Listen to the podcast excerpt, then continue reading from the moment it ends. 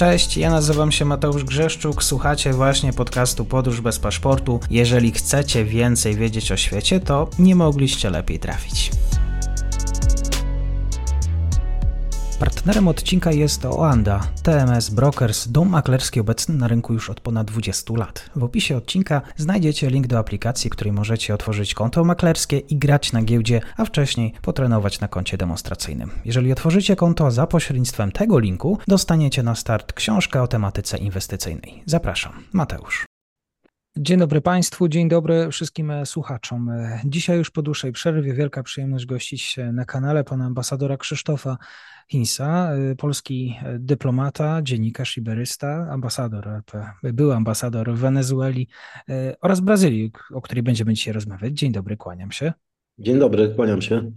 Wielkie zmiany Brazylii, już jakiś czas temu zmiana na najwyższym stołku władzy. Mogliśmy już poznać Lulę po pierwszych decyzjach, w jakiś sposób już możemy rozliczać, aczkolwiek wydaje mi się, że jedną z takich, takich obietnic, i to będzie naszym tematem rozmowy, był fakt, że Lula miał w pewien sposób uchylać te, uchylić poluzowane przepisy dotyczące broni. Wiemy o tym, że miał wprowadzić te gruntowne zmiany, jeżeli chodzi o kwestie bezpieczeństwa. Udało się finalnie wprowadzić takie zmiany, które zaostrzą jednak te krajowe przepisy? Tak, to znaczy tu trzeba powiedzieć parę słów o tym, co, co robił jego poprzednik, ultrakonserwatywny prezydent Brazylii Jair Bolsonaro. On zwykł mawiać, naród uzbrojony nigdy nie będzie zniewolony. W związku z tym był zwolennikiem po prostu znoszenia ograniczeń w dostępie do, do, do broni, umożliwienia temu, kto chce posiadania broni. Zresztą w Kongresie Narodowym umocniło się niezwykle w okresie jego rządów stronnictwo takie 3B od, od portugalskiego bala boj Biblia, czyli bala kula, boj wół, Biblia, no Biblia, czyli, czyli inaczej mówiąc lobby zbrojeniowe, hodowcy bydła i, i szerzej sektor cały agroprzemysłowy i ewangelikanie, którzy mają niezwykle silną pozycję w Brazylii, a szczególnie zielonoświątkowcy. No i tu szczególnie lobby zbrojeniowe coraz większe osiągało możliwości forsowania znoszenia ograniczeń w dostępie do broni.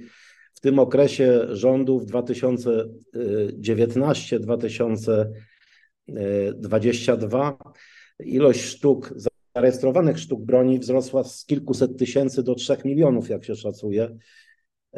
I to dotyczy tak zwanych, to dotyczy tych, którzy uzyskiwali zgodę na posiadanie broni, czyli, czyli myśliwych, strzelców sportowych i kolekcjonerów. To się w Brazylii ich określa skrótem CACS. I ta liczba tych osób posiadających broń wzrosła do 670 tysięcy. Mniej więcej sześciokrotnie w stosunku do tego, co było wcześniej. Dla porównania, gdybyśmy, gdybyśmy chcieli proporcjonalnie podać taką liczbę, w Polsce byłoby to ponad 100 tysięcy osób oficjalnie zarejestrowanych jako posiadacze broni. Również za rządów Bolsonaro powstawały jak grzyby po deszczu po prostu nowe kluby strzeleckie, strzelnice i sklepy z bronią. To właściwie nie było, nie było dnia, żeby nie powstawał nowy, żeby nie powstała nowa strzelnica czy sklep z bronią. Wzrósł w tym okresie niezwykle import broni i amunicji. No i taki zarejestrowany, mający zezwolenie na posiadanie broni osobnik mógł rocznie nawet pozyskać 60 sztuk broni. Więc, no więc rzeczywiście sytuacja stawała się, zaczynała być nieco podobna do, do, te problemy zaczynały być podobne do tych, jakie, z jakimi spotykamy się w Stanach Zjednoczonych. I teraz oczywiście w związku z taką sytuacją bardzo często broń pozyskiwana legalnie trafiała ostatecznie do organizacji przestępczych i tu nie było też dużych ograniczeń, jeśli chodzi o kaliber broni, jeśli chodzi o rodzaje broni. To były pistolety, karabiny i amunicje, które, które bardzo często trafiały w ręce y, organizacji przestępczych. Y, no, oczywiście też y, było coraz więcej incydentów w szkołach, kiedy, kiedy nieoczekiwanie dzieci, w ręce dzieci dostawała się broń. Więc prezydent Lula da Silva jakby postanowił od początku, zapowiadał, że, że to szaleństwo trzeba powstrzymać i przeforsował. Udało mu się, chociaż jest to niezwykle trudne, bo jak mówię, w, w Kongresie Narodowym y, cały czas przeważają zwolennicy Bolsonaro i, i, i, i, silną pozycję ma y, lobby zbrojeniowe. No jednak udało się przeforsować y, ustawę, która wprowadza szereg ograniczeń. No przede wszystkim to już nie 60 sztuk broni rocznie można pozyskać, ale obecnie to jest maksimum 6 sztuk. E, także nie można się przemieszczać z bronią naładowaną amunicją do strzelnic czy też do klubów strzeleckich. Zresztą one już nie mogą być otwarte 24 godziny na dobę, jak to było wcześniej, ale tylko w ciągu dnia. No i też muszą być oddalone od szkół co najmniej o kilometr. Ja podaję celowo te dane, bo to świadczy o tym, jak to się stało powszechnym zjawiskiem, jak dużo jest tych strzelnic, jak dużo jest e, tych sklepów z bronią. Także myśliwi, e, czy też e, myśliwi będą potrzebowali specjalne jakby zezwolenie ze strony władz odpowiedzialnych za e, ochronę środowiska naturalnego. Kolejna zmiana to jest taka, że za, za rządów Bolsonaro wojsko wydawało zgodę na posiadanie broni. Teraz należy to do kompetencji Policji Federalnej. No i także obywatele, którzy ubiegają się o broń, będą musieli teraz uzasadnić taką potrzebę i uzyskać zgodę Policji Federalnej. Za Bolsonaro nie było to konieczne.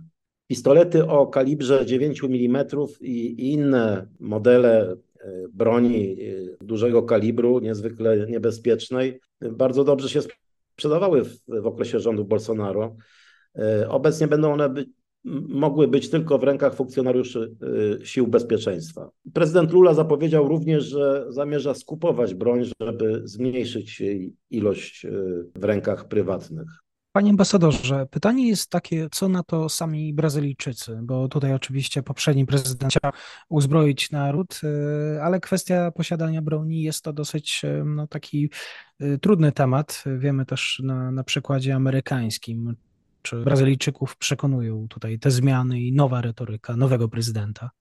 Ja może zacznę od, e, od takiej anegdoty, mianowicie znamy to powitanie na niedźwiedzia, prawda, jak, e, jak e, Brazylijczycy się oklepują. Szerzej dotyczy to latynosów bardzo często, witają się, ściskają i się poklepują z tyłu na wysokości nerek. Mówi, mówi, mówiło się, że to było po to, żeby sprawdzić, czy nie mają broni przy sobie E, przyjaciele. Było też, podobno było w zwyczaju w Brazylii, e, e, że osoby zbliżające się czyjejś posiadłości musiały klaskać w ręce, żeby dać znać, że, że to jest gość bezpieczny dla, dla właściciela domu. W Brazylii, podobnie jak w Stanach Zjednoczonych, są, to, jest, to jest po prostu subkontynent, ogromny kraj i bardzo często posiadłości są oddalone od siebie. Wielu Brazylijczyków uważa, że posiadając broń, no, mogą się bronić swoich posiadłości, gdyby była taka konieczność. Niemniej e, chciałbym to podkreślić, że, że Brazylia to jednak nie Stany Zjednoczone i, i zwykle była jednak tendencja e, do ograniczania ilości broni. Są oczywiście zwolennicy posiadania jej, ale ale raczej jest dosyć chyba jednak rozpowszechniona opinia, podzielana przez wielu Brazylijczyków, że właściwie posiadanie broni to zwiększa zagrożenie dla samego posiadacza, jeżeli on nie potrafi się nią posługiwać. No i oczywiście może ją, mogą ją przejąć osoby, które, które nie powinny mieć dostępu do broni. Bo Więc... kwestia brazylijskiego bezpieczeństwa, jak tutaj się ma do tego tematu? No to jest cały wielki temat, sprawa bezpieczeństwa, bo jest to w ogóle temat e, jakby wspólny też dla, dla całej Ameryki Łacińskiej. Jest to, jest to region świata, w którym który jest e, no, najbardziej jakby skażony zbrojną przestępczością. Brazylia nie jest tutaj wyjątkiem. No, żeby podać trochę liczb, w 2022 roku, w ubiegłym roku, no, y, niemal 50 tysięcy Brazylijczyków padło ofiarą zabójstw. To jest, mimo tej całej sytuacji opisanej z dostępem do broni, to jest jednak mniej niż w rekordowym roku 2017, kiedy zginęło y, ponad 60 tysięcy Brazylijczyków. Przyczyną w owym czasie tak dużej liczby zabójstw no była, były, była walka narkotykowych gangów z Rio de Janeiro i São Paulo w, w latach 2016-2017. Potem nastąpił, wówczas dochodziło również do, do masowych mordów w więzieniach, a te walki rozprzestrzeniły się na cały kraj. Na szczęście nastąpił rozejm, no i ta liczba zabójstw zaczęła spadać. Tradycyjnie jednak e, no, główną przyczyną e, e, napaści jest, jest ubóstwo i, i brak perspektyw rozwoju dla wielu Brazylijczyków. Stąd też takimi regionami najbardziej jakby dotkniętymi zbrojną przestępczością jest, jest północny, północny wschód Brazylii, E, I są e, stany i miasta takie jak Rio de Janeiro, São Paulo, e, dystrykt federalny również. Zwykle na, na liście takich 20 najbardziej niebezpiecznych, niebezpiecznych miast świata jest, jest pięć miast brazylijskich. To jest Rio de Janeiro, Salvador, Recife, Porto Alegre i, i São Paulo. To się oczywiście zmienia, jednak no, są miejsca niebezpieczne, z tym, że o tym może za chwilę powiem. Nie chciałbym nikogo nastraszyć z tych osób, które, z tych słuchaczy, którzy chcieliby pojechać do Brazylii. Za chwilę wyjaśnię, dlaczego, dlaczego nie jest aż tak strasznie. W każdym razie, w każdym razie ten problem jest, jest w wielu rejonach Brazylii dosyć poważny, a w ostatnich latach wzrosła przemoc szczególnie na północy kraju, w Amazonii, na, tam na, na ogromnym obszarze amazońskiej. No, państwo jest praktycznie nieobecne. Rządzą handlarze narkotyków, poszukiwacze złota, no, zwolennicy właśnie tego, e, tego e, lobby hodowców bydła, którzy, którzy przyczyniają się do coraz większej deforestacji Amazonii, dżungli amazońskiej. Przez granicę przepływają narkotyki, broń. No i działają tam przestępcze organizacje.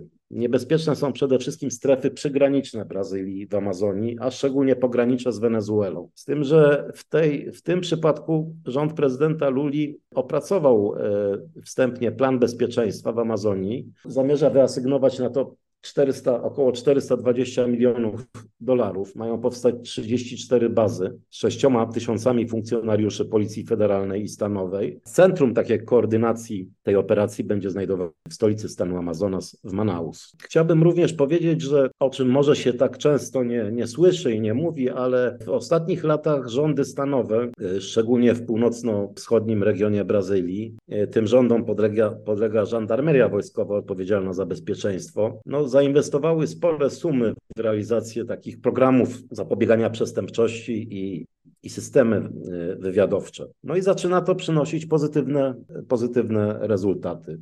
Jeśli mówię o, o tym, czy jest bezpiecznie, jeśli miałbym odpowiedzieć na pytanie, czy jest bezpiecznie w Brazylii, czy osób dla turystów, którzy tam przyjeżdżają, to powiedziałbym tak. Z pewnością nie jest to nie jest tak, tak niebezpiecznie jak na Haiti czy, czy w Wenezueli. E, poza tym e, najczęściej e, zbrojne napaści czy zabójstwa dokonywane są w ramach, w ramach walk między, między zwalczającymi się gangami. Bardzo często dochodzi do, do, do niebezpiecznych sytuacji w rejonach na terenach e, faweli, czyli, czyli dzielnicach slumsów, e, no, gdzie, gdzie nie należy się zapuszczać.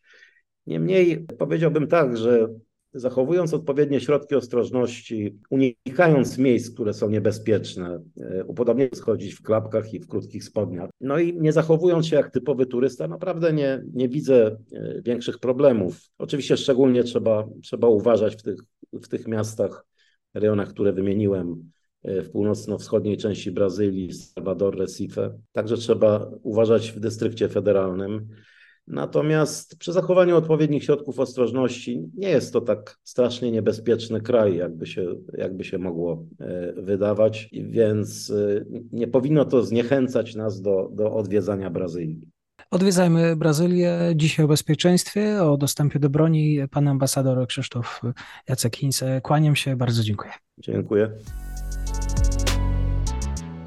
I to już koniec na dzisiaj. Zapraszam na profil podcastu Podróż bez paszportu na Facebooku, Instagramie i Twitterze. Zachęcam też do wsparcia mojej pracy na serwisie Patronite oraz Buy Coffee. Do usłyszenia.